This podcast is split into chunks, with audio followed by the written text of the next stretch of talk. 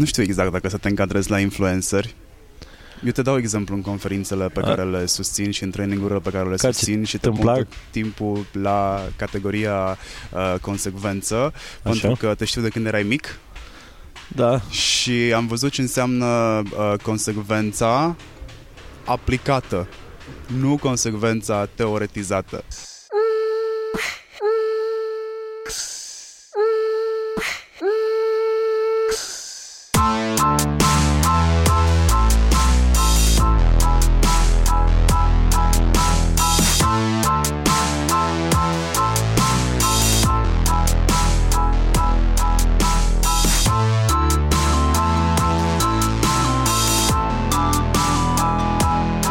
Salutare hurduchesterilor!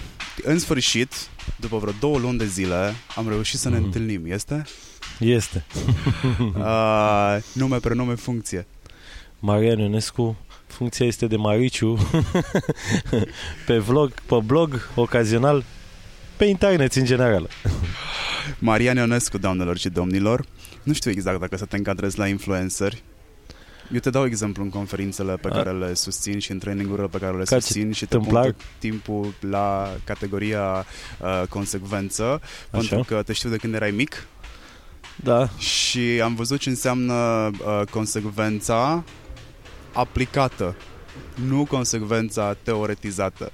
ok, ok.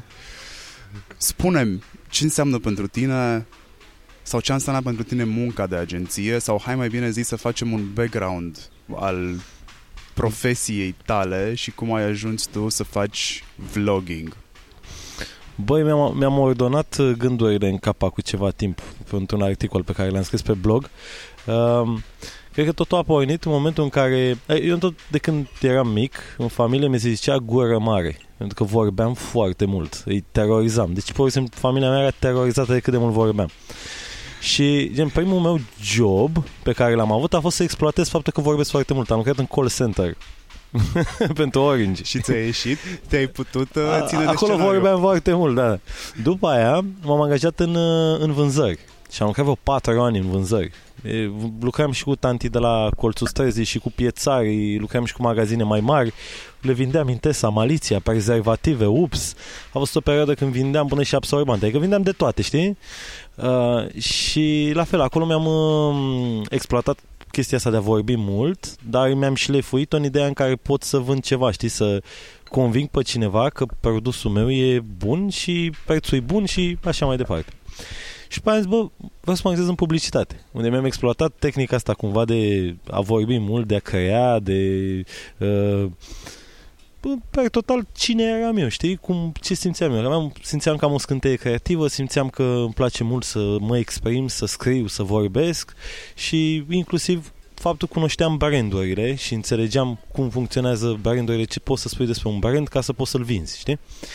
Și după publicitate a urmat uh, exclusiv ce fac astăzi, creare de conținut. Dar eu, de, de când eram agent de vânzări, cream conținut pe internet. Adică a, chestia asta a devenit... uh, 2008, 2009, de când 2009 ești acolo? mi-am deschis taraba blogului. Persoasiunea când ai învățat-o? Cred că cred că atunci când m-am apucat de daily vlogging atunci mi-am dat seama că singura mea șansă să mă autodisciplinez în munca asta, în crearea de conținut, că atunci când eram blogger scriam când îmi pica mie fisa, știi? Um, și c- cred că, da, când m-am apucat de daily. Daily a fost momentul în care am zis, bă, trebuie să dau cu capul de tavan, trebuie să împing ce fac zi de zi până mă autodisciplinez și... Ai zis un cuvânt cheie pentru mine, disciplină. Mm-hmm. Uh, din informația de background pe care o dețină despre tine, tu nu ești o persoană disciplinată. No, tu ai deloc. devenit o persoană disciplinată datorită vlogului. Da. Asta este și unul dintre motivele pentru care uh, ai făcut slalom foarte mult prin publicitate. Nu ți-ai găsit locul? Nu am făcut atât de mult. Adică da, au, f- au fost câteva agenții. Stăteam cam, te referi la faptul că stăteam cam un an jumate, doi. Adică cel mai mult am stat în Mercury, 360, acolo am stat 3 ani aproape, parcă. Și pe aia am stat în Leov un an jumate. Da, dar n-am, n-am, adică să știi că în momentul de față piața muncii, cel puțin în advertising, uh, e atât de, nu știu, ca valorile mări. Volatilă. Așa, mulțumesc frumos, Marian. Uh, încât oamenii au să stea câte șase luni într-o agenție. Șase luni, șase luni și se mai face chestia asta pentru sunt job hopping ca să-ți mărești salariul, știi? Și ca să-ți găsești cuibul. Că e foarte greu că știi care e diferența între un domeniu uh, cum să zic, mai fix așa, să zicem că bă, sunt uh, strungar. Uh, mă duc în 10 fabrici, tot acolo găsesc aceleași, aceleași aparaturi, știi, același șubler, toate cele, știi? Uh, în schimb, în publicitate ai ajuns să faci hopping-ul ăsta ca să găsești clienții pe care te simți tu cel mai bine și dai cel mai mare randament, știi? Crezi că asta este problema sau vorbim despre o cultură antreprenorială în agenții în momentul ăsta care încă nu este pe culmile Băi, și asta, evident. Dar cred că mai mult oamenii caută, caută colectivul când sar, așa, când sopăie prin agenții, caută colectivul odată și clienți. Mă, și salariul, evident, că aia în general, dar uh, colectivul contează enorm într-o agenție și la fel și clienții, că dacă mă duc și lucrez numai pe absorbante, meh, da, da, devii specialist pe absorbante. Super, mi-am dorit toată viața asta. Abia aștept să... Dar chiar am lucrat o perioadă, am lucrat și pe... Și am cumpărat absorbante. A, asta, da, da, dar zic că eu am lucrat, efectiv făceam content, de, content plan de postări pe noi fetele. Tu ai lucrat uh, ultima dată când, uh, înainte să părăsești barca publicității, mă rog, să o părăsești... Da, mai rămas oricum că ai acum, rămas da, în ea, da. să o părăsești oficial, că neoficial ești tot acolo. Uh-huh. Ai lucrat vreo un an, un an și jumătate doar cu influenceri. Da, da, la The Practice, da. Fă-mi, te rog frumos, un portret robot al unui influencer. Așa? Așa cum l-ai lăsat tu când ai plecat din agenție. Deci portretul robot al unui influencer? Da, care era valabil la momentul în care tu ai plecat din agenție. Vreau să ajungem la momentul în care trage concluzie despre cum s-a schimbat în acest timp povestea, dacă s-a schimbat, dacă există vreo diferență între influencerul de atunci, ca personaj colectiv, Păi a trecut doar un an de atunci și nu s-au schimbat foarte multe lucruri. Adică te uiți în piață, se întâmplă aceleași chestii, gen hashtag I love my life, postări...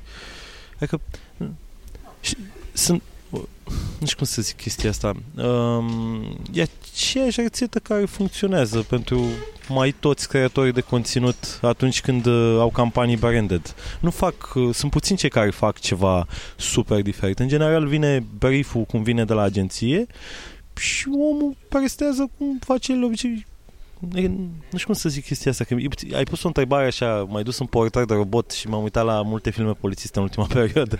Uh, Um, Cum îmi place mie să le spun și copiilor. Cu cuvintele tale. Cu cuvintele mele, da. Um, Avem timp, să știi. Pe scurt, nu s-au schimbat foarte multe lucruri, sunt foarte puțini creatori de conținut și sper să fie așa în continuare, care iau ei proiectele în mână. Vine ceva, vine, vine brief de la agenție și zic, hm, pentru comunitatea mea se potrivește mai bine chestia asta, asta, asta și hai să facem asta. Și de ce zic că mă bucur că e așa? Pentru că eu sunt printre puținii care fac chestia asta. La mine vine brief de la agenție și uh, în jumătate dintre cazuri zic hai să facem altfel. Și partea bună că agențiile înțeleg chestia asta, fac ca mine și avem niște rezultate super șmechere. Uh, atât ca vizualizare cât și ca percepția brandului în comunitatea mea, știi? Agențiile vin cu brieful de acasă că sunt două tipuri de situații aici. Ai situația în care se vine cu brieful și ți se impune brieful uh-huh. sau ai situația în care teoretic se impune brieful, dar practic există încredere foarte mare da. în ceea ce te privește pe tine sau, mă rog, tu, influencerul X, uh, în așa fel încât să poți interveni peste, uh, peste brief. Uh, te-ai lovit de refuzuri? De schimbatul briefurilor? Mm, nu prea. Nu prea. Și atunci când uh, am simțit că nu, se, că nu pot să fac chestia pe care mi-a cerut agenția, am refuzat campania. Dar au fost foarte puține cazurile, pentru că în general oamenii au încredere în mine, o pentru că am background ăsta de comunicare și când o agenție vine la mine, vine ca, un, ca cum, cum venea clientul la mine când eram om de agenție, știi? Pentru că eu îmi înțeleg cel mai bine comunitatea, îmi înțeleg ce vor oamenii să vadă, știi? Că eu am o strategie în spatele canalului de YouTube eu știu exact că atunci când fac un clip branded, vreau să le ofer oamenilor ceva, niște informații anume. Știți, vreau să am niște chestii pe care vreau să le punctez în campania respectivă, ca toată lumea să fie fericită. Și eu, și clientul și clientul meu, cum ar veni, comunitatea mea, știi? te-a exat pe infotainment pentru că ești printre puținii care fac infotainment, adică informează în timp ce distrează, mm-hmm. ceea ce pot spune că ProTV-ul face în media clasică sau a învățat să facă chestia asta. Da. Tu ai făcut-o de la început sau ai optimizat-o pe parcurs? Vreau să înțeleg procesul Absolut de unde ai plecat și unde ai ajuns. Absolut optimizat pe parcurs. Și care e faza când, când, când te apuci de, cel puțin când m-am apucat eu de creare de conținut și hai să zicem și de la blog, dar de fapt hai să zicem de la începuturile campaniilor pe vlog, știi? Făceam niște chestii din reflex, cum, cum simțeam eu să le fac. Nu am avut o strategie de la început și, sincer să fiu, de-abia în ultimii doi ani cred că am început să am o strategie exact, știi? Mergeau lucrurile de la sine. Mă expuneam pe mine cine sunt eu, care sunt valorile mele, adică aveam valorile mele după care mă ghidam. Acum, pe lângă valorile mele, am, mă, ce sună, sună așa a, a Electric Castle, valorile mele. pe lângă pe lângă ce simt eu că e bine și nu, mai am și alți, alte filtre care șlefuiesc conținutul și modul în care mă Bun. exprim pe internet. Hai să luăm un exemplu concret. Uh-huh. Um, am, am absorbante da, pe care vreau să le promovez uh, unui target care presupun că se află la tine. Așa. Dar tu ai în mare parte bărbați acolo, din ce am observat eu. Nu, e foarte, e chiar jumătate. Da, e jumătate. Ok, vreau să promovez absorbante la tine.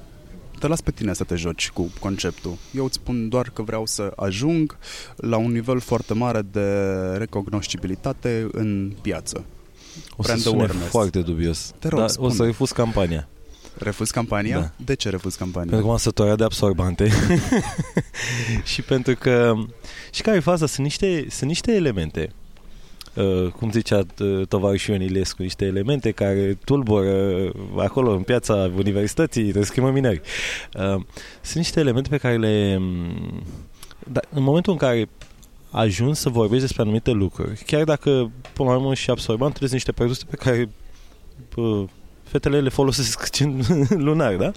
Uh, și sunt la raft, le vezi peste tot. Nu, nu ți-e rușine să vorbești despre ele. Dar sunt niște chestii pe care oamenii le percep gen așa, hai bă, ai ajuns să te vinzi, ai ajuns să faci până și la absorbante reclamă, știi?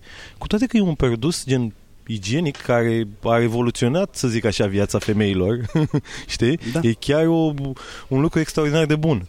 Dar perceptual, oamenii te vor judeca, ah, tu ești ăla care a făcut reclamă la absorbante? Ah, bravo, mă. Chiar atât de foame ție? Știi? Ai o listă cu don'ts and do's unde uh, ai încadrat Nu le-am pus pe hârtie, dar le-am în cap, le simt. Ce nu faci? Pe pe reclamă la STB. Așa. Eu cred că nu ar fi greșit să faci reclamă la STB atâta timp cât o ancorezi în realitate. Uh, atâta timp cât primăria municipiului București ar fi ancorată în realitate și după Bine, aia, asta da? Este, deci... un mult, este un alt da. subiect. O să-l atingem da. și pe asta, stai da. liniștit, da. că da. știu că ești un aproximativ activist civic da. Aș putea da. să te cadrez acolo, da, deși eticheta cred de că e puțin forțată. Forță, da, dar da, urlu. Și pe vlog, și pe blog, și pe Facebook, și pe Instagram. Urlu și eu din când în când mă apucă, știi? Bun, deci la un STB, altceva? Da, nu știu. Și care e faza? Când... Ce facem aici este... Da. Um, să ajutăm deopotrivă atât brandurile cât și agențiile, mai ales noi creatori de conținut care vin din spate sau cei care caută nu știu, și-au pierdut busola și acum caută în nordul să se orienteze după el. Sunt uh-huh. foarte convins că acest interviu o să-i ajute negreșit și atunci încerc să setez nu niște reguli, ci niște pinpoint-uri, știi? Băi, ar trebui să fiu atent la chestia asta pentru că Bă, da, și care asta, eu, să, să nu e un sfat pentru toată lumea. Eu îți spun care e rețeta mea, să dăm ce sfaturi. fac eu, știi? Vorbim despre rețeta ta. Eu încerc să mă țin departe de anumite situații delicate, pentru că nu am timp să mă ocup de situațiile delicate pe care le-aș crea, știi? Adică vreau mai mult să mă focusez pe conținut, pe să mă gândesc ce pot să fac să crească uh, și comunitatea, și canalul, știi? Decât să încep să sting focuri, să creezi incendii, mini-incendii pe care să le sting. Și Ăsta cu Mariciu făcând reclamă unor absorbante, indiferent cât de creativ aș face-o și cât de amuzant aș face-o, tot va crea un ușor val de, va crea niște mici incendii, știi? Adică sunt anumite branduri, nu branduri, anumite categorii de produse sau, uh, da, categorii de produse cu care nu aș prefera să nu mă asociez ca să nu creez aceste incendii, știi? Și focusul meu, cel mai, cel mai greu lucru care, cu care ne luptăm noi în perioada asta social media este focusul. Sunt absolut convins de chestia asta. Uh, vezi în primul rând, feed ăla te bombardează cu ce viață frumoasă unii, te bombardează cu ce căcaturi fac unii, te, vezi, o, deci eu fără să vreau, că e chestia fear of missing out, FOMO, da? Eu am ajuns, în, în loc de FOMO, să fiu un soi de, uh, nu știu, cum să mă izolez puțin, ca să, cum să pun niște scuturi ca să nu mai văd atât de multe lucruri, știi? Pentru că văd cum unii fără conținut din afară, fără idei, fără haine, fără, știi? Văd chestiile astea și mă enervez. Cum spuneai tu mai devreme, sunt un soi de activist așa, știi? Nu știu deci de unde vine chestia asta, de unde am rădăcinile astea, dar mă, mă, mă disperă nedreptatea, știi? Și hoția.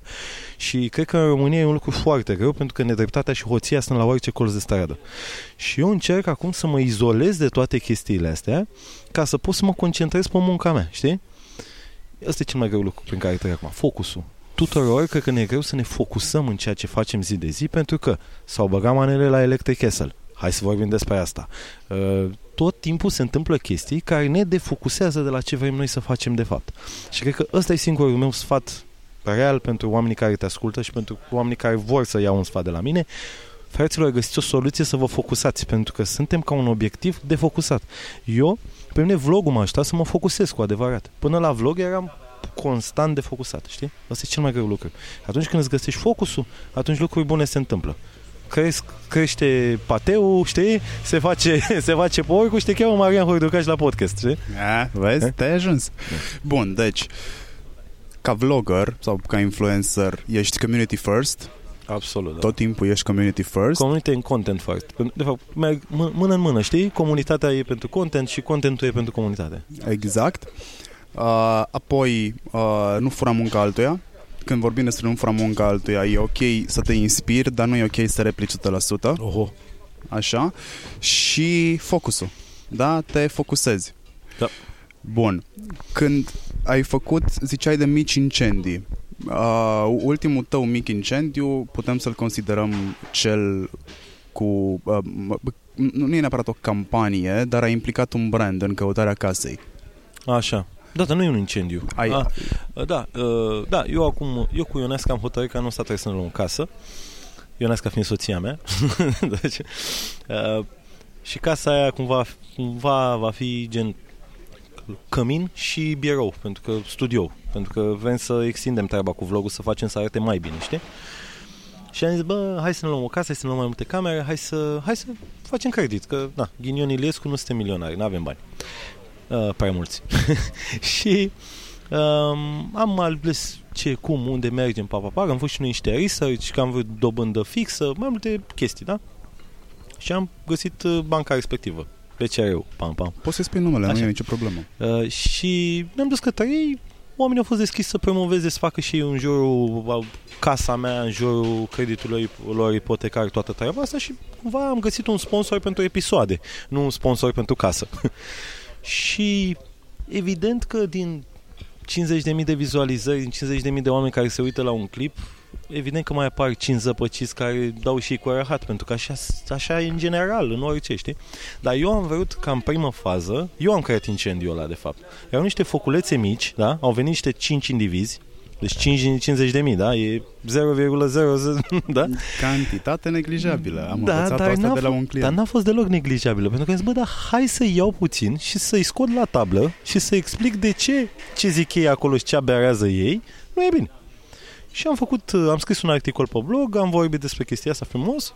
Articolul, nu știu, are câteva mii bune de vizualizări și toată comunitatea cumva a venit în jurul meu și în sprijinul meu și toți oamenii normal, că am venit cu argumente logice și pertinente, au venit în jurul meu și s-au făcut un scut în jurul meu, știi? ca să evit pe viitor să mai vină... Ce mai, ce, cel mai frustrant lucru e când ești un om bun și ai intenții bune și nu umbli cu măgării și vine cineva și zice, bă, că faci măgării, atunci te frustrezi, frate. Bă, dacă eram Liviu Dragnea, bă, dacă aveam, bă, bă, dacă aveam niște machiavelisme de alea în spate și venea cineva și zicea, da, te și trecea în comentariu sau făcea mișto sau ha-ha, știi? Câinilată Dragnea merge, știi? Pe principiu să eram, știi? Bă, dar când tu știi că nu ai mizerii în spate și vrei să fii cât mai cinstit și cu comunitatea și cu alea, și vine unul te enervează, știi? Și am zis, mă, hai să o scot din sistem acum la început și dacă mai apare pe parcurs, dăm link la articol. Uh, dormi. Do you sleep on it? Adică dormi pe micile conflicte înainte să le răspunzi, să vezi dacă îți trece sau nu, sau pur și simplu ești mm. impulsiv? Băi, stunele, stunele pe care dorm și atunci când dorm le sting, nu mai, știi? Dar știi, știi ce e interesant și și am observat chestia asta și atunci când creezi conținut.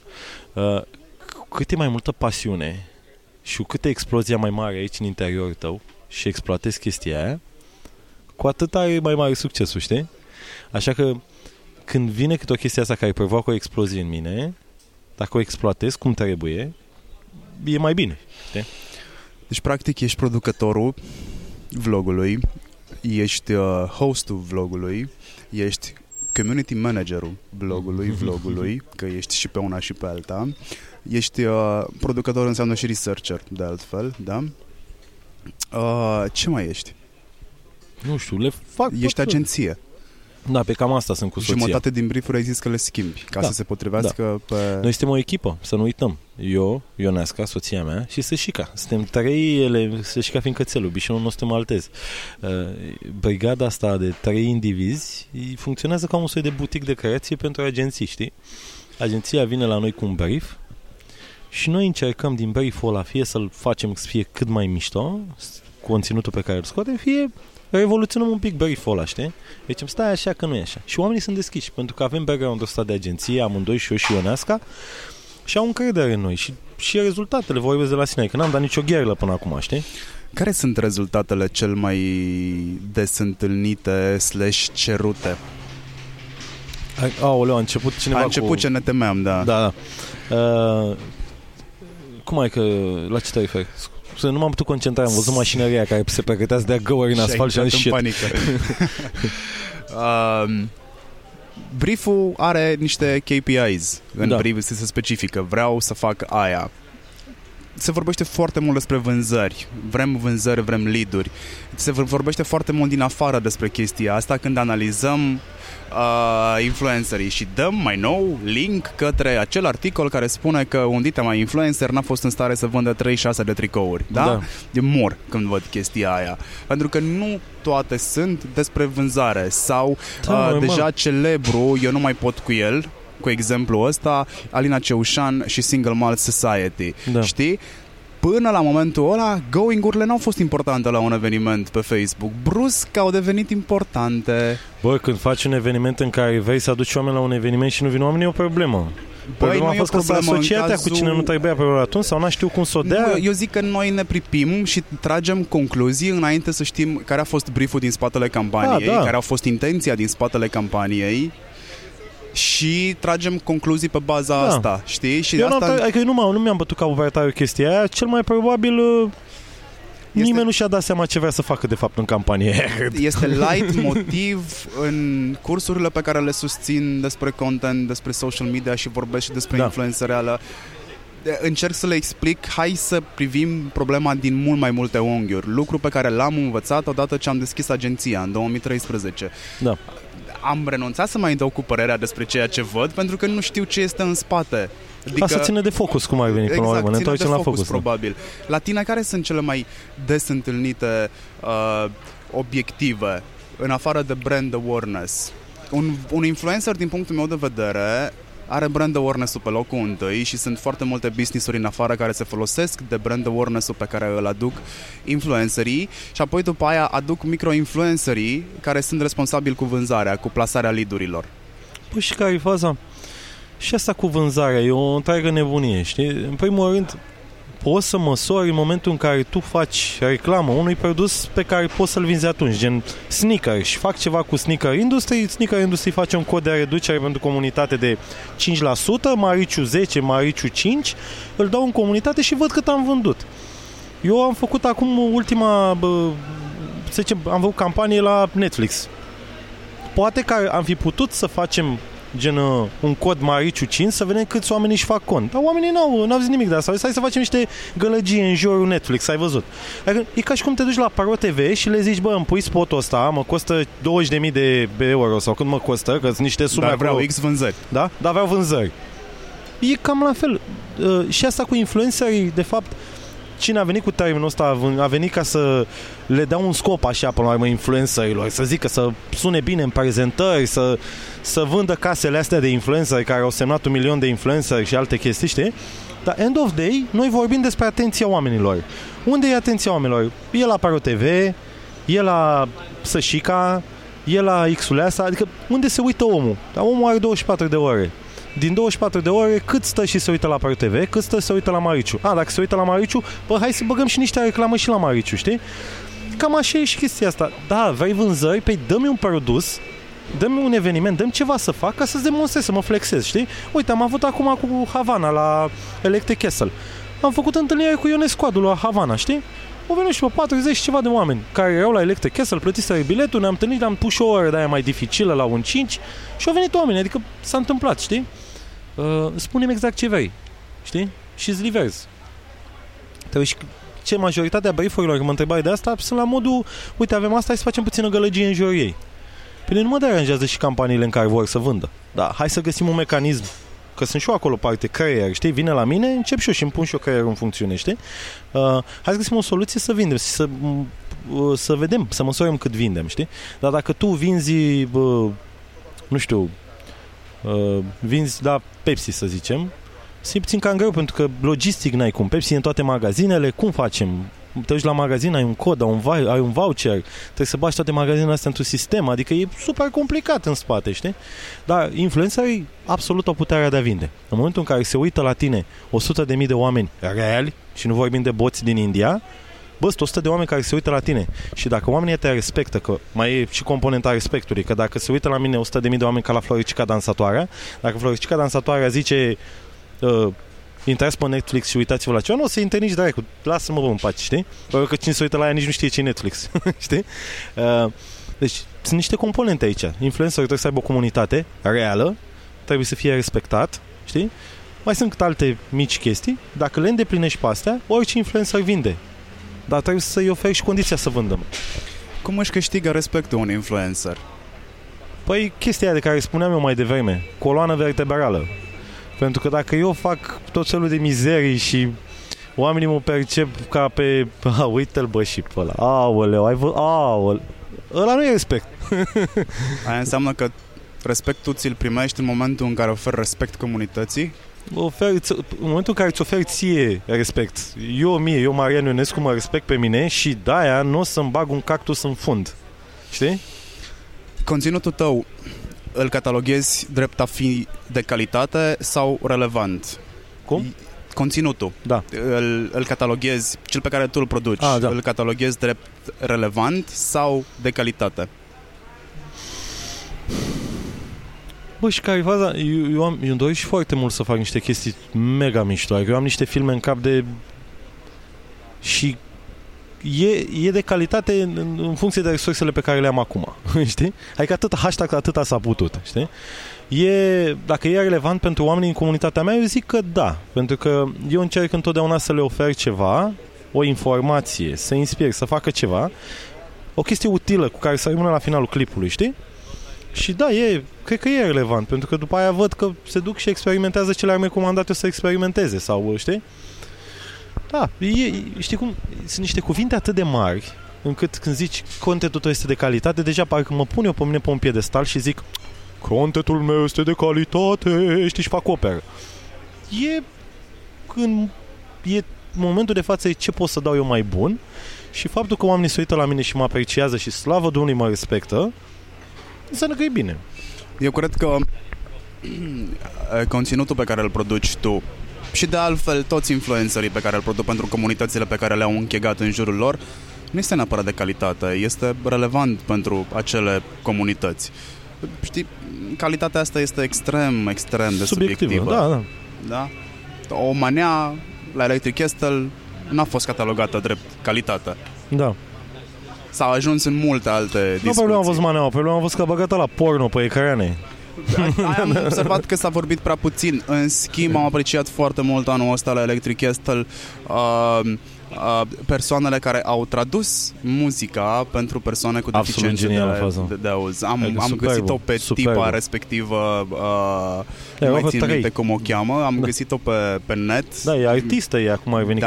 Că n-ai, cu- te- ca să reproduci muzica, trebuie să reproduci emoția. Te- Și mă uitam, eu chiar le-am filmat și am și zis în vloguri despre ei. Am aplaudat cu toate mâinile, că sunt născut după Cernobâl. Faza asta, știi? Hashtag glumă cu Cernobâl, trebuie să fac gluma asta. Eh, Extraordinar de mișto fază. Și cu, chiar și, a, și încă o chestie.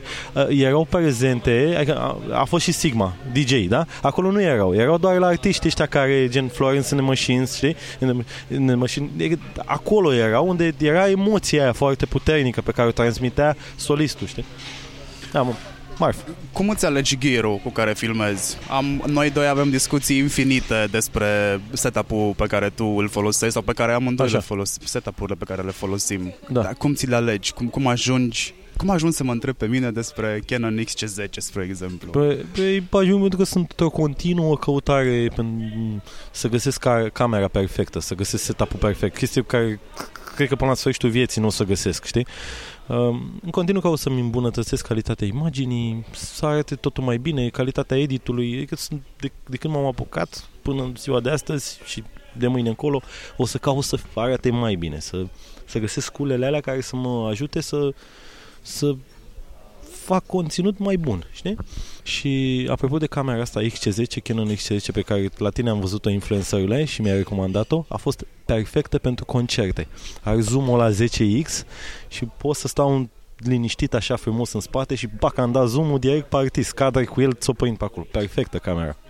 Uh, camera aia am găsit-o de- încercând să optimizez foarte bine workflow-ul uh, de filmat în living-ul casei la mine când uh, uh, făceam interviurile din familia netradițională. Uh, știi, camerele până anul ăsta erau limitate la 30 de minute de Da, filmare dacă știu. nu erau camcordere. Și asta poți să filmezi în continuu, da.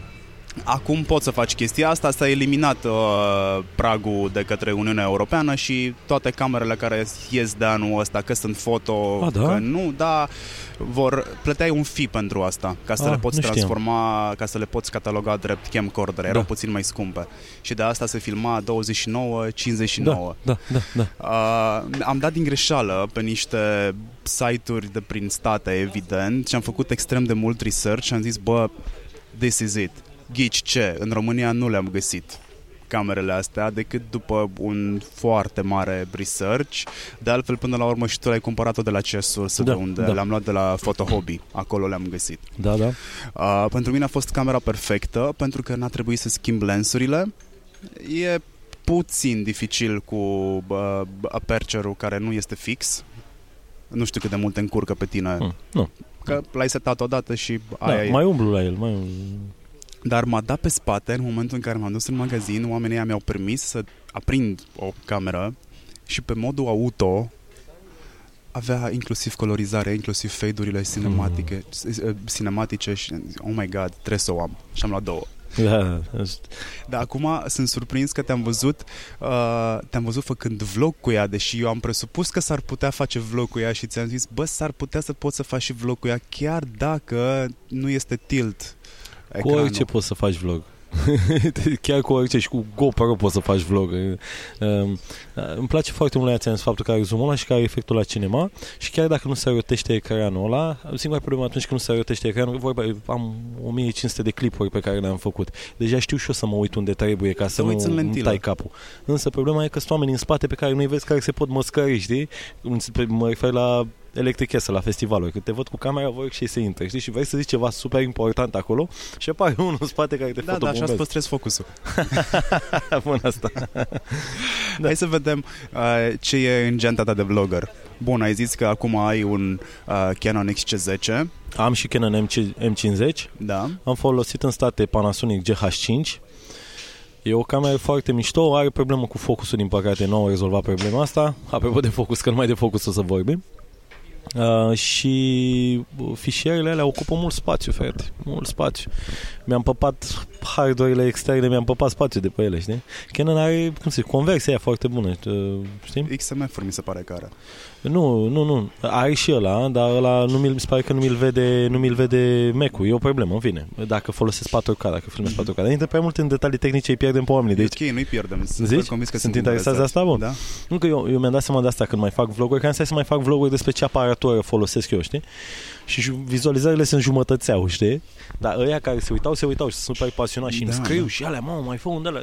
Zic, Băi, știi care e faza? Că ne întoarcem puțin la vlogging, clar este despre ce îmi place mie, dar trebuie să găsesc acel soft spot, ce îmi place mie și ce vrea să vadă și audiența. Pentru că Și end of ce day, buget ai până la urmă pentru ele? Că... da, end of day, eu chiar vreau să filmez, chiar vreau să bă, munca pe care o fac, vreau să ajungă la cât mai mulți oameni, știi? Și dacă eu sunt pasionat să vorbesc despre camere, dar fac jumătate din vizualizări, mai bine găsesc alt subiect ca să fac vizualizările alea mai multe, știi? Deci conținut relevant. E relevant, da, exact. Bun, altceva ce mai ai? Ce microfon folosești? Rode uh, Video Mic Plus, ăla, mare, E care- ăla de 900 de lei? nu, e vreo 1200 ăla, e la 1200. Girls Plus, Da, da. care pornește odată cu camera, dar cu XC10 nu pornește, că XC10 n-are nu știu ce tâmpenie. Să nu dă impulsul ăla, în fine, Mhm. mm. și trebuie să stau timpul cu microfonul pornit, dar are acumulator și eu, eu schimbam, deci uh, când aveam video, Rode Video Mic, ăla uh, normal, Video Mic Pro, dădeam săptămânal câte 15 lei pe baterie de aia de 9 volți. Deci 450 de, 45 de lei pe uh, săptămână, pe, pe lună, numai în asta se duceau. Apropo de cheltuielile din vlogging, știi? Mhm. Și pe urmă l-am luat pe ăsta și acum are acumulator și îl încarc, nu mai îmi bag capul. Deci am microfonul ăla, am drone, am două drone, mă rog, am mai multe drone, dar două pe care le folosesc. Ce folosești? Uh, Mavic, uh, Mavic uh, 2 Zoom, este super șmecher și Mavic Air. Ai spre micuță ușor de care după tine ce trebuie. Acum e în service, așteptăm să vină. E aia pe care ai călcat? Da, da, mi-am reparat-o pe garanție, adică mi-am reparat-o la ei ca să am garanție în continuare. Uh, ce mai am? Uh, da, da. Mac-ul? Hmm? Mac-ul? Mac, MacBook Pro, da, e din 2006, anul ăsta aștept și eu să văd, poate apare la cu ecran de 16 inch, ca să mă leg la cap și cu el. Am un monitor foarte mare de, nu știu, e Sony, ăla, Samsung ăla mare de gaming, uh, nu știu câți inch are, 80 și ceva, 84 de da, inch. știu. E o chestie imensă, mă ajută foarte mult să văd time, timeline-ul ăla când editez. Și aparatori mai am? Sunt, am GoPro Fusion, care și el aștept să vină din service. Eh, Dacă e să tragi linie la tot setup-ul ăsta, ai bănuiesc că ai și niște lumini când filmezi da, acasă. normal, normal. Ai niște lumini de platou. Dacă e să tragi linie, ajungi la 5.000 de euro cu setup-ul tău. 5.000 de euro? Da. Poate mai mult. Păi numai drone ai 1000 și ceva. E, mai mult, nu știu. Nu pot să-mi fac calculul Bun, acum. deci nu e, nu e și, ieftin. Mac, nu- și numai MacBook-ul e vreo 3000 și ceva de lei. Da, uite, de asta am făcut abstracție, m-am gândit doar la 3.000 de camere și așa. Da, deci cred că ajungi liniștit la 10.000 de euro cu Cam așa setup-ul cred ăsta. că e, da, undeva pe la 10.000, da. Deci o parte, o parte din banii pe care tu îi faci, îi bagi înapoi în... o mare în, parte. Îi investești, practic, îi investești continuu în, în aparatură. Um, ce, ce altă metodă de a-ți promova tu vlogul sau episoadele din vlog ai în afară de a le publica pe paginile de uh, Facebook sau pe uh, YouTube? Unde, unde, mai, unde mai stă comunitatea ta foarte mult? Păi le pun pe toate platformele unde sunt prezent. Mă rog, care îmi pun și pe LinkedIn. Pe Instagram, Facebook, pe acolo le pun. Cum e Instagramul pentru tine? E bine, e, lumea e super activă pe Instagram. Cel puțin în DM-uri e bătălia de la rovine acolo în continuu, e haos, primesc mesaje, primesc poze, uite ce Cuba Libre, uite ce bărgaraș, adică chiar e o interacțiune mult mai mare în DM decât uh, am pe profil în mod normal și am și pe profil. Adică lucrurile merg. E agitație pe Instagram. Oamenii sunt acolo prezenți. Mai, am senzația că sunt mai prezenți decât pe Facebook. A, mi-a plăcut uh, campania pe care ai făcut-o cu uh, KFC. A, când comunitatea a decis unde să mergem. Da. Păi și care faza? Chestia aia se mai făcuse, adică nu am inventat Știu că se ta. mai făcuse. se mai face, gen, comunitatea decide unde, ce, cum. Uh, dar a fost mișto că s-a potrivit de minune cu Random, cu cu serialul pe care l-au făcut cei de la KFC. A fost marfă, da. Încercăm să ne distrăm cât se poate de mult când facem treaba. 100% brieful agenției sau a intervenit peste el? A, a fost brieful agenției combinat cu ideile noastre pe aici pe acolo. Adică la mai... Dar agenția a venit uh, să faci chestia asta și noi am venit cu ce idei să facem ca să facem să fie cât mai mișto, știi? Cât timp ți-a luat să montezi un after movie după toată povestea asta? Că ai filmat-o și cu camera. Deci să fac un after movie după... Da, cât timp îți ia, hai să luăm global, cât Să timp fac- îți ia să faci un material dat, de dat online? Da, un vlog. Da, un vlog. Așa, un, ce after movie, mă, că nu fac... Mă rog, încercam să fiu mai Nu te plastic. crezi, mă, la Antold? Uh, mă, depinde de cât de mult material am. Adică sunt vloguri pe care le fac într-o oră și vloguri pe care le editez în 5. De exemplu, la Electric Castle acum am editat la vlogurile de la Electric cam 3 ore, pentru că eu înainte făceam daily și filmam în fiecare zi, editam a doua zi. Acum editez două zile și editez, uh, le editez pe cele două. Uh, Știi care e faza? Uite, chiar acum mă gândeam și poate ajută gândurile astea pe care le am eu acum, vis-a-vis și de viața asta de festival pe care o filmez eu, că eu mă filmez tot timpul și deja au început să fie repetitive, că cam asta faci tot timpul. E al patrulea an de electric pentru mine și cine se duce și le vede pe primele două, cumva le-a văzut pe toate, știi? Adică mă întâlnesc cu alți oameni, mă gândesc să mai schimb puțin ideea asta de, cli- de vloguri pe care le fac de la festival, adică să nu mai mă filmez pe mine pe acolo, să găsesc niște mici chestii pe care să le filmez special, știi? Și odată câștig timp că mă duc chitit, filmez doar chestia aia și îmi ia și mai puțin să editez. Adică cel mai vizualizat vlog al meu, ăla care are un milion jumate de vizualizări, un milion 500 de mii, l-am filmat în 30 de minute și l-am editat în alte 30. Mi-a luat o oră cu tot. Care era subiectul? Cu autorilota, turul autorilotei. Cum e să locuiești într-o autorilotă, știi? Plus ce cade din interior am mai pus. Adică am, hai să zicem că am muncit maximum o oră jumătate la el, știi? Pentru un milion și jumătate de vizualizări. Și sunt vloguri super muncite în care iau camera aia și o car după mine toată ziua și după aia ajung acasă să mai editez, că cu cât filmez mai mult, cu atât ai mai mult de editat și gen face 20 de mii, 30 de mii, știi? Te-ar ajuta, te-ar ajuta să faci jurnalismul ca să înțelegi de unde să scoți subiectele altfel decât restul? Adică să mă duc la școală? Să te duci la școală, da. 100% Ești m-ar unul ajuta. dintre ăia care crede în proverbiala sau clișeica deja uh, educație continuă. 100% cred în educația continuă. Dar n-ai fost așa când erai mic. Uh, băi, de fapt, ce vreau să zic e, 100% cred în autoeducația continuă. Îți spun de ce. Um, eu, pe mine școala nu m-a ajutat foarte mult. Adică, pur și simplu, nu a vorbit pe limba mea niciodată. Tot ce știu, tot ce am învățat, am învățat prin forțe proprii cu ajutorul internetului. Știi? Și sunt, poate că m-ar ajuta să mă duc la facultatea de jurnalism, dar consider că aș pierde mai mult timp și că aș învăța mai repede singur. Și da, am început să fac și eu tot felul de masterclass-uri pe, m- pe net, am început să-mi cumpăr tot felul de chestii ca să citesc. Citesc mai mult, mă uit la mai mult la documentare în zona asta. Adică genul ăsta de informație mă ajută pe mine mai mult decât să mă duc la școală și să stau 2 ani la un master de jurnalism. Uh, știi? Adică mă ajută mai mult așa să învăț singur și cu ajutorul informațiilor de pe net. Comunitatea te-a făcut să fii conștient de ceea ce se întâmplă în jurul tău sau ai fost tot timpul? Aici mă refer la micile tale uh, puseuri de activism. Nu ești activist, ești o persoană care spune ceea Se ce implică. vede, se Da, implică. da, da. Cum ai ajuns să te implici? Pentru că până la tine cel puțin n-am prea văzut pe nimeni să se implice. Păi, Ai fost un exemplu pentru restul? Nu știu, nu mă consider așa. Nu știu, nu am idee și nici nu știu cine e restul. La cine te referi la restul? La Restul creatori de oamenilor care conținut? brusc au devenit interesați de politică, care in- au devenit interesați de vot. Sper că, oam- sper că pentru oamenii din comunitatea mea am reușit, adică pe, i-am împins puțin de la spate să vorbească și în familie despre asta și să se implice mai mult și am primit multe, foarte, foarte multe mesaje la vot, că au ieșit, că au văzut la mine, că așa, de, și mă bucur, știi? Uh, Nu mi-atribui o chestie asta, pur și simplu mă bucur că reușesc să fiu un exemplu pozitiv pentru oamenii din jurul meu, știi? De asta și când conduc și mă filmează Ionesca la volan, tot timpul am centura față de alți vloggeri care pur și simplu se vede că conduc cu 200 la oră pe autostradă și nu au centura, știi? Vloggeri de milioane de vizualizări, știi?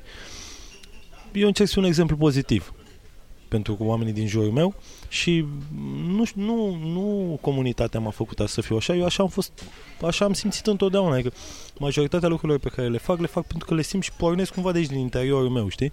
Furia aia, nervii aia, când văd ce se întâmplă cu noi. Chiar o să fac la un moment dat un clip pe tema asta că mie vine, vin oamenii în comentarii și ăia 5 din 50 de mii și vin și îmi reproșează mie că bă, da, tu prea multă reclamă faci, bă, bă, da, prea mult. Da, dar ei nu stau o secundă să se gândească că eu nu fac chestii, că ei nu-mi dau niciun ban mie. Ei se revoltă față de ceva ce le oferă cineva gratis pe internet, în loc să se revolte față de ăștia care pun 5 rânduri de borduri pe stradă din banii lor, știi?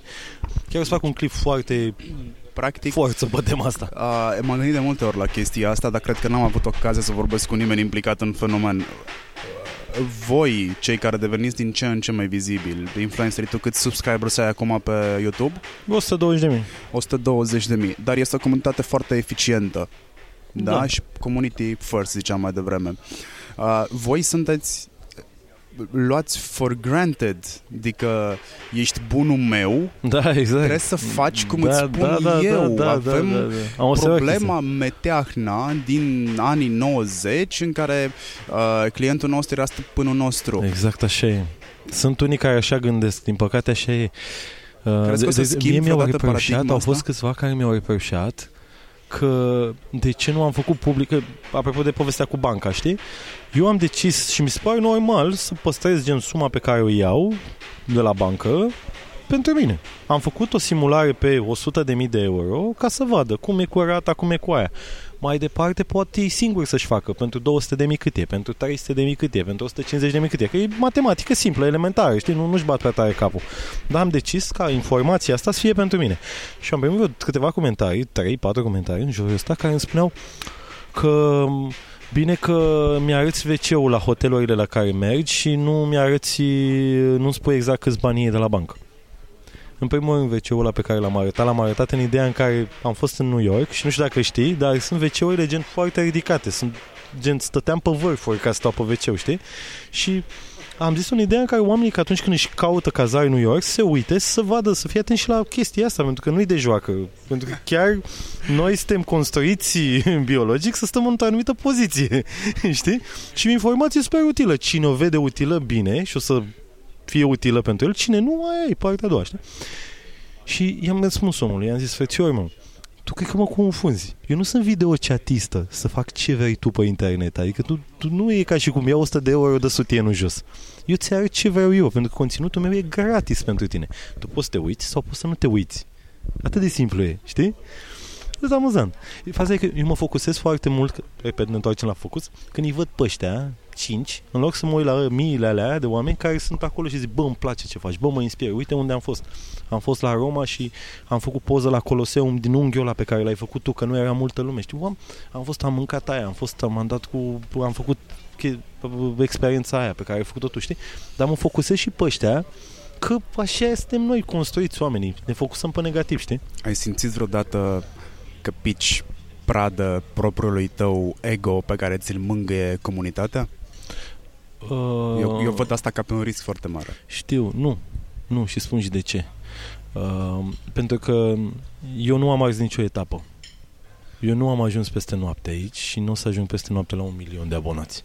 Eu am crescut încet, organic, prin muncă și prin coloană vertebrală, continuare subliniez chestiile astea, uh, și ego-ul ăla intervine atunci când nu când arzi niște etape și eu nu le-am ars. Asta consider. Deci, și încă o chestie, stă atent la feedback. foarte atent. Dar la feedback-ul constructiv, nu la modul bine când filmezi wc dar nu-mi zici, știi? Feedback calme. Și la întâlnirile cu comunitatea, când încerc să mă întâlnesc de cât de multe ori pot pe an, în special la festivaluri cu oamenii din comunitate, îi întreb, chiar îi întreb, mă și boss, spune-mi, că tu ești aici, înseamnă că îți pasă de mine, că altfel nu veneai la întâlnirea asta să bem o cuba liber, știi? Ce ai văzut, ce ți-a plăcut, ce nu ți-a plăcut, știi? Și oamenii se deschid și îmi spun. Și partea cea mai tare că argumentele lor sunt smart și chiar au... Te-ai gândit la ele. Da, și au dreptate, știi? Și le iau și le implic. Le, le bag după aia la mine în mecanism ca să fac să fie bine. Dar tu dacă vii la mine și mă înjuri că sunt rărit sau că ți-am filmat wc în New York, dar nu spun care e valoarea creditului meu, te împies, da, măti. Știi?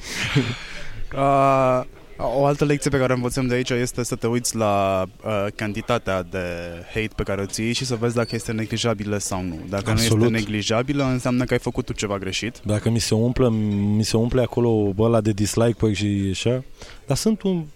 Trebuie să... E o chestie pe care o simți în continuare, zic.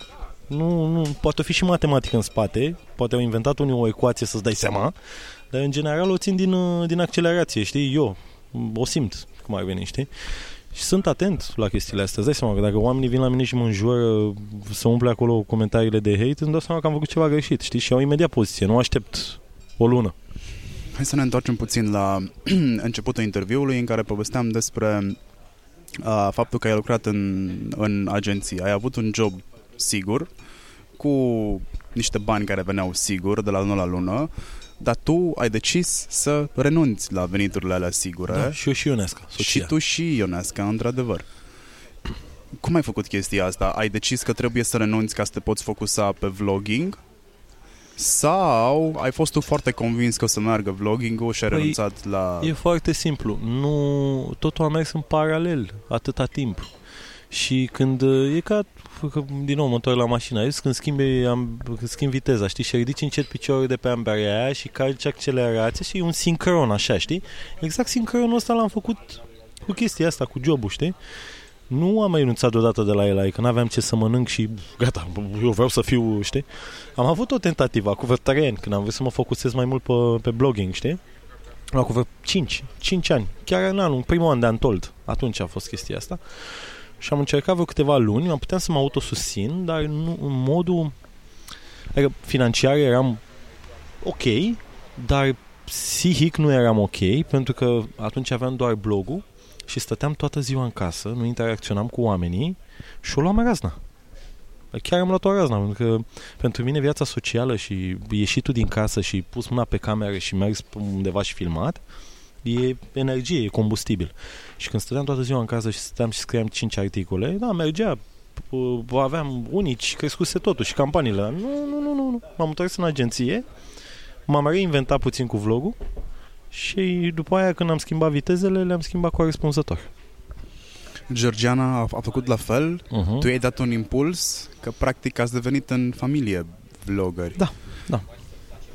Da. Cât de mult dai dați voi din casă? Nu ce? am niciun dubiu că ceea ce găsesc pe stradă găsesc și în vloguri și invers, adică autenticitate, o, o altă valoare pe care eu cred că ar trebui să o caute atât comunitățile cât și brandurile. Da, da autenticitate. Uh, nu mai știu de la ce întrebare plecasem, mi-amintești Voi să că de, ce dăm din casă, ce da, nu dăm din casă. Exact. Cum, cum stabilești? Eu primesc întrebarea asta foarte des pentru familia netradițională. Că și noi suntem avem aceiași niște, autentici. Avem niște filtre decente. Vlogul nostru nu e video chat. adică nu ne nu o să apară un sextape pe, ne, pe net cu noi, sper. Știi? Adică uh, încercăm să arătăm viața noastră fără să arătăm anumite chestii care sunt intime din viața noastră. Când ne certăm, cu toate că e foarte amuzant când ne certăm. Chiar acum, când veneam de la Electric Castle într-o seară cu niște prieteni, Uh, care ne știm de pe net. Sunt prieteni de internet, cum ar veni, că n-am ieșit la bear cu ei, doar pe internet. Ne dăm like-uri, ne hăhăi. Uh, și mergea că au, au fost colegi de casă cu noi și veneam încet așa tiptit pe spre casă și uh, eu cu Georgiana am început să ne tachinăm pe niște subiecte și se căcau ăștia pe de exact, dar de nu mai puteau și zicea, bă, de ce nu băga și asta în vlog? Păi, da, da, știi care e faza? E o chestie mult prea intimă. Adică cearta e o chestie super intimă, știi? Nu vrem să ne spălăm răfele în public. Uh, noi încercăm să arătăm partea noastră reală și inspirațională a vieții noastre. Gen, călătorim mult, ieșim din casă, uh, asta încercăm să le arătăm, știi? Experiențele frumoase și reale. Pentru că nu o să ne prefacem vreodată că hashtag mai Dubai, știi? Ăștia suntem. Dar arătăm partea inspirațională, partea din, cu care rămâi ceva. Că dacă eu încep și mă cer cu Georgiana acum, tu te distrezi. Dar nu știu dacă rămâi cu nu ceva dacă după. m-aș distra neapărat. Cred că cunoscându-mă, mm. cred că aș fi puțin stingher. Adică oricât de Mm. amuzant ar fi, știi, de, Râzi, hai să crede-mă, nu facem crede-mă. asta aici. Da, da, da, cred că suntem amuzanți rău de tot. Sunt foarte amuzanți, dar nu, nu, nu rămâi cu nimic cu după. Doar, doar așa, gen, ce tâmpii sunt ăia, știi? Nu rămâi cu ceva după. Deci nu e reality show. Nu e reality show. A fost cât era, dar nici când era daily vlog, când ne filmam în fiecare zi viața, timp de 1000 și ceva de zile, fără părere, n-a fost uh, de reality show. Pentru că nu aveam în spate un script. Reality show nu e atât de reality show, exact. are un Exact. script. Și acum tu scap paharul din mână și el zice, ce proastă ești! Știi? Nu, nu, ce se întâmpla era pe bune, dar uh, ce simțeam că s-a întâmplat și totuși nu e ok, tăiam, știi? Doar tăiam, nu înfloream. Riscurile la care te supui când ești vedetă pe internet Mm. nu sunt doar alea că ți iei hate de la comunitate sau că uh, preiei practic riscul unei crize de comunicare a unui brand cu care te asociezi. Că tot te poți asocia cu brandul X, iar brandul X de mâine să intre într-o criză majoră de comunicare și cu ocazia asta să ți iei și tu. E doar un exemplu care îmi vine acum în minte. Da. Uh, ai metode suplimentare de securitate pentru conturile de mail, pentru conturile de Facebook? A încercat cineva vreodată să-ți spargă A, conturile? da, mai primesc de alea că cineva încearcă, uite, ăsta e codul, dar nu. nu, am, adică am two steps security, toate cele. Îți dai seama că sunt din 2009, anul ăsta fac 10 ani pe internet ca băiat care stă și creează conținut pe internet și n-am pățit-o până acum. Asta pentru că sunt foarte atent. Pentru că am și o vârstă, vorba aia, știi? Acum nu zic că nu mi se poate întâmpla, oricui se poate întâmpla, dar dacă primesc mâine așa un mail surprinzător de la Instagram și îmi zice introdu parola ta aici, mă uit să văd acolo în http două puncte bară bară ce adresă e, că poate nu e Instagram, este instagram.com Folosești metode de securitate care să-ți scaneze, nu știu, un Bitdefender, ceva? uh, Băi, l-am folosit, dar nu mă ajută cu nimic. Mie cum mi se pare super safe. Eu îți spun că nu e anti-reclamă la neapărat. Bitdefender, dar n-am, nu instalez căcaturi la mine. Adică eu am, eu am tot, n-am nimic piratat pe laptop, totul e legit. Adică nu am instalat un crack ca să-mi bage nu știu ce și... Deci, a, a, eu nu pot să înțeleg de ce, mai, de ce ai mai avea timp de așa ceva, că eu am încercat la un moment dat doar să văd cât timp îmi ia Să ce? să găsesc un cod de crack pentru un tool pe care oricum l-am cumpărat, dar Eu am făcut asta odată pentru că voiam să văd dacă tool ăla mă ajută, că n-avea trial. dar, dar cât timp ai căutat după crack-ul ăla? Deci, de, Nu, mă știu, o jumătate de oră, da, mi-a păpat ceva timp, da, da, da, da. Da. Dar chiar voiam să-l cumpăr. Am zis, bă, dacă e bun, hai, era un de la de recovery, mă. Că îmi ștersesem vlogurile din luna de miere cu autorul ăsta. Păi, prima singură, de fapt, singura dată când am șters ceva cu adevărat mult și important din viața mea. Toată luna noastră cu mierdele așa, cu excepția cadrelor din dronă și ce am filmat cu telefonul, le-am pierdut. Și am căutat să mă mă să că, scuzați-mi franceza, din Colentina, am căutat, cred că nu știu, 20 de dale de recover-uri de alea, știi? Și era unul care toată lumea pe care toată lumea lăuda și nu avea trial. Și am zis, bă, hai să vedem, știi? Și până la urmă n-am găsit și m-am lăsat pe cuba și am zis, bă, și costa mult, că dacă era 50 de dolari era ok, nu știu, era câteva sute, știi? Și am zis, bă, de banii ăștia, pana mea, adică hai să vedem, dau banul, dar să vie... Pot să-ți dau eu un pont pentru viitor, că am pățit nu le șterge. Asta ar fi una dintre don't do. Eu am șters toată arhiva agenției clienți, contracte, facturi, Ah, super. briefuri, rezultate. De-aia te-ai apucat de podcast, a? da. Am șters acum câțiva ani de zile din greșeală. Uh, erau stocate în uh, iCloud. Folosesc toate serviciile de la, uh, de la Apple și iCloud cu precădere este hub-ul pentru toate device-urile pe care le am. Am undeva la 2 tera în, în, în spațiu luat. Și eu mi-am luat acum recent. Uh, Am sări de 200 mai merge. au un, uh, au un sistem foarte mișto de recovery Adică ai 30 de zile la dispoziție să-ți pui singur la loc chestia aia și dacă își dă Ah. seama că ai șters din greșeală, ți le pune singur la loc. păi, nu? Da, am pățit-o. Super șmecher. Am transpirat o zi întreagă pentru că nu știam ce să fac, nici măcar nu erau pe un hard local. Dar a doua zi, când, ok, început să zâmbesc cu ideea că nu o să se mai întâmple niciodată uh, arhiva S-a aia. pogorât Sfântul Tim Cook Băi, și am ai intrat, rezolvat problema. am intrat în iCloud să caut altceva și do- fișierul cu toate documentele alea era acolo, la loc. Și ai 30 de zile, în 30 de zile ți, ți se poate pune la Super loc. șmecher. Da, Da. Nu, nu înțeleg cum o fac, Da. dar e foarte tare. Da, șmecher. Da, eu folosesc pentru acasă și cu copii și Internet of Things peste tot, pentru că cred că la mine doar frigiderul a rămas neconectat și uscătorul de rufe la net. Folosesc Bitdefender Box.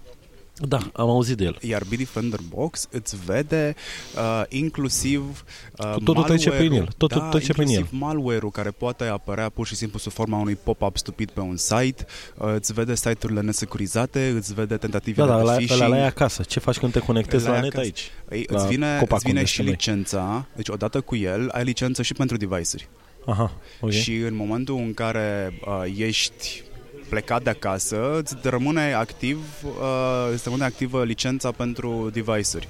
Și mai este o chestie mișto pe care o folosesc și cu care uh, i-am obișnuit pe copii, spre exemplu, VPN-urile, Așa?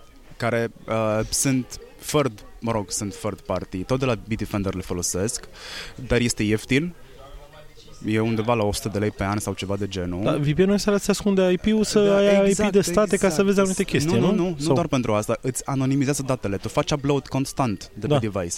Și dacă te conectezi la o rețea wireless, Mhm. care nu este securizată, random, toate datele tale sunt vizibile în momentul în care faci, uh, în momentul în care faci upload-ul. Ok. Că sunt date bancare, că sunt uh, mail-urile, Ah, că sunt, știi, și e atunci șmecher asta. anonimizat, nici dracu nu știe ce cu datele alea sau nu se văd datele în primul rând.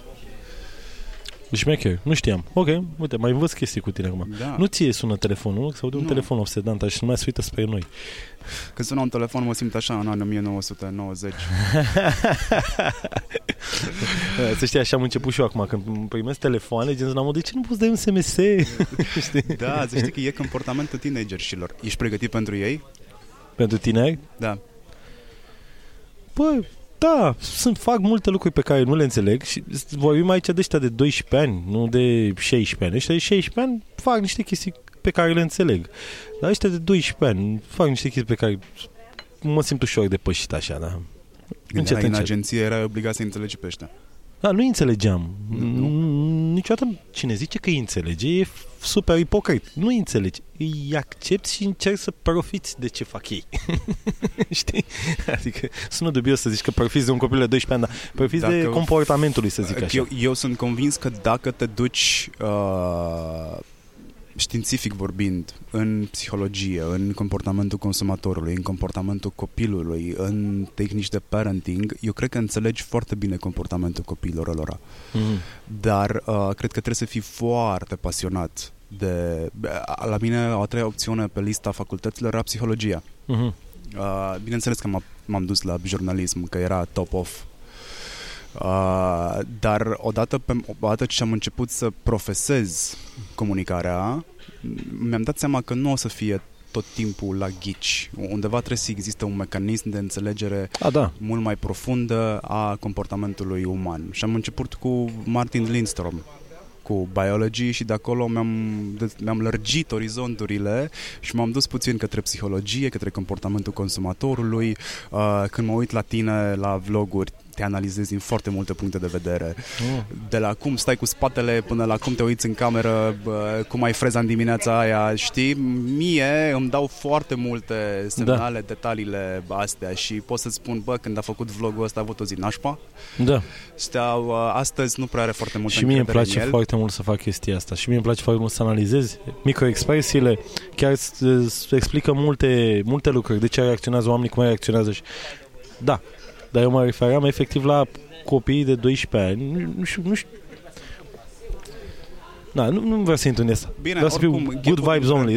Da? Gapul dintre noi și E ei clar că le este duc lipsa de foarte atenție din cauza mare. părinților. Nu au atenție din cauza de, n-au, n-au atenție de la părinți foarte mulți, pentru că cei drept cred că pă- ca să fii părinte în ziua de azi trebuie să muncești foarte mult Da. ca să Pot să-ți provide confirm asta. Foarte mult. Adică nu mai e cum era pe, pe vremuri de bă, te, te dădea la bunici, știi? Parcă și bunica muncește în ziua de azi, știi? Și nu prea ai atenție și ai internetul ăsta la îndemână și sunt atât de multe căcaturi pe internetul ăsta, e ca un fast food de chestii, știi? Toate pline de zahăr, știi? Da, Dar e... uh, ai, uh, ai interzice copilului să nu stea online? Nu, dar Să stea online. Bă, și care e problema? Că mie mi-e frică pentru momentul în care voi fi părinte, știi? Și când va ajunge la vârsta aia gen 10-12 ani, cu colegii de școală, cu anturajul, ce, cum, știi? Și clar nu ai cum să te pui uh, perpendicular cu voința lui, să zici ok, nu, nu, nu. Clar trebuie să-i oferi acces la internet, dar cred că trebuie să-i filtrezi bine, trebuie să vezi Eu ce, Cred că cum. trebuie să te dai tu Și după să el explici. foarte mult, să înțelegi de ce se întâmplă chestia aia și o să fii surprins, dar ce pot eu să învăț din chestia asta? A, Că înveți foarte absolut, multe. Absolut, din- total de acord cu tine. Sunt Total, sunt total de acord, da. Uh, Marian, stăm la discuții deja de, un min- de o oră și patru minute. Ah, e bine. Care e durata medie de podcast la tine? Uh, cam asta este. A, da? Da, mă duc și într-o oră și jumătate și ghiși ce? Attention span-ul e acolo. La o oră și jumătate oamenii încă ascultă? Da. Se nu te ascultă seara la gen la ora 11 noaptea și adormi cu căștile în urechi? Am oameni care fac și asta. Am oameni care fac și asta. Majoritatea ascultă în trafic sau la birou. Ah, Dar, și uh, mulțumim doamna Fiere. da. Dar uh, uh, attention span-ul unui podcast este uh, la mijloc, adică mitul ăla cu avem un attention span mai mic decât al unui pește auriu, este chiar un mit. Da, mă, dacă când dai drumul la un podcast, ești pregătit pentru un podcast. Da, ești ochi și urechi acolo, asta e partea fascinantă și eu sunt foarte recunoscător oamenilor care stau și ascultă o oră și jumătate.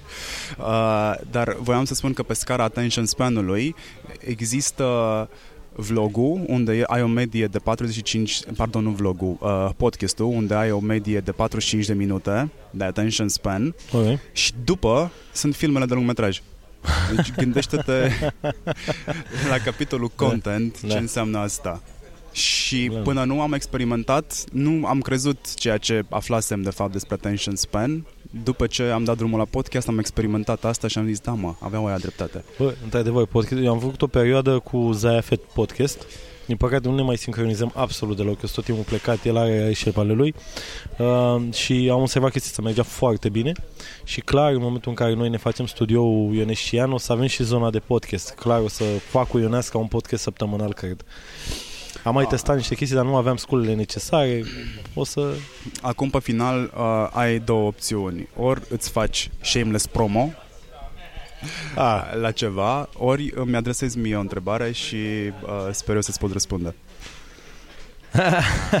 Uite, asta nu m-am gândit o secundă să vin și eu cu o întrebare. Asta cu shameless promo, ce stai să mai fac? Toată lumea, toată lumea nu știe cine sunt. Ce stai să mai zic cine sunt, că uită.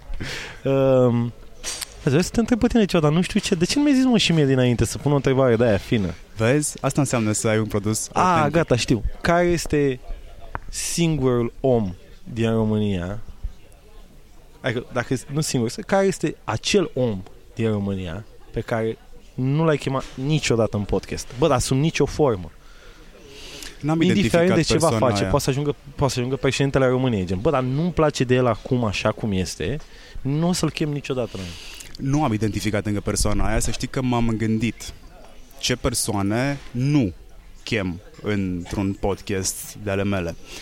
Și am ajuns la concluzia că uh, aș fi ipocrit să spun nu îmi place persoana respectivă doar pentru că mi-am format o părere din exterior despre Mhm. ea până nu o cunosc cu adevărat. Și în momentul în care o cunosc cu adevărat, sunt convins că aș putea face un interviu extrem de interesant cred, pe de altă parte, că subiectele cele mai mișto și concluziile cele mai bune le tragi cu persoanele Ok. care nu-ți fac neapărat plăcere, dar dacă ești deschis să le auzi părerile, există șanse foarte mari să umble puțin la rotițele tale și să-ți facă acolo un fine-tuning.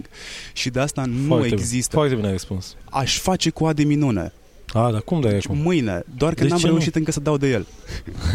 N-ai, prea tare, fete, n-ai cum. Deci n- N-ai cum. Există, uh, cum zicea Felix Pătrășcanu, uh, de la fan într-unul dintre episoade, țara asta are atât de multe defecte încât îți oferă infinit de multe posibilități.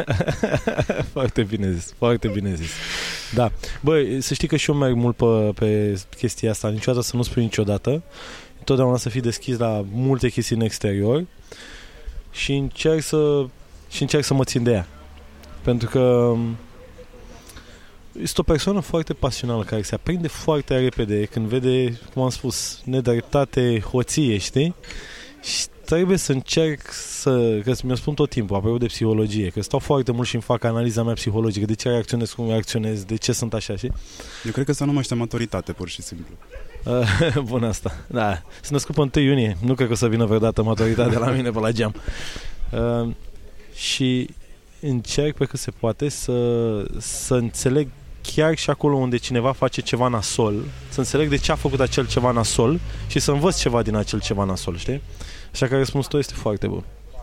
Mulțumesc, îți mulțumesc Ți-ai făcut că... tu promovare acum. păi aveai de făcut și lust promo tu sau da, eu. Da, deci... ți-am făcut ție. 10 lei. Plătești limonada. Uh, îți mulțumesc foarte mult pentru că ai acceptat invitația mea. A durat vreo două luni până ne-am sincronizat, dar hei, n-am uitat că trebuie să te sun după ce se termină Electric este. tare, tare, da, da, da, da. Uh, sper să ne auzim sub auspicii la fel de bune în perioada următoare. Doamnești. Nu o să-ți urez succes, pentru că succesul este suma alegerilor pe care tu le faci și până acum ai dat dovadă de alegeri iscusite. Doamnește, mulțumesc frumos. Uh, și da, s-ar putea să fie ăsta primul episod pe care tu îl asculti în Hordocast. să știi că am mai ascultat, dar attention span. Gen mă cam pierdeam așa după 5 minute, mă luam cu altceva. Sunt ca o nu știu, ca o veveriță pe cocaină, așa sunt. E foarte greu. Deci focus, apropo de focus, trebuie să mă pot tăia cu stau și eu locului, știi? Bine, hai, te las să le urez ceva ascultătorilor mei. Crăciun fericit. Ah, o să vină și ăla. Da. și ieșiți la vot. Vă pup. Salut!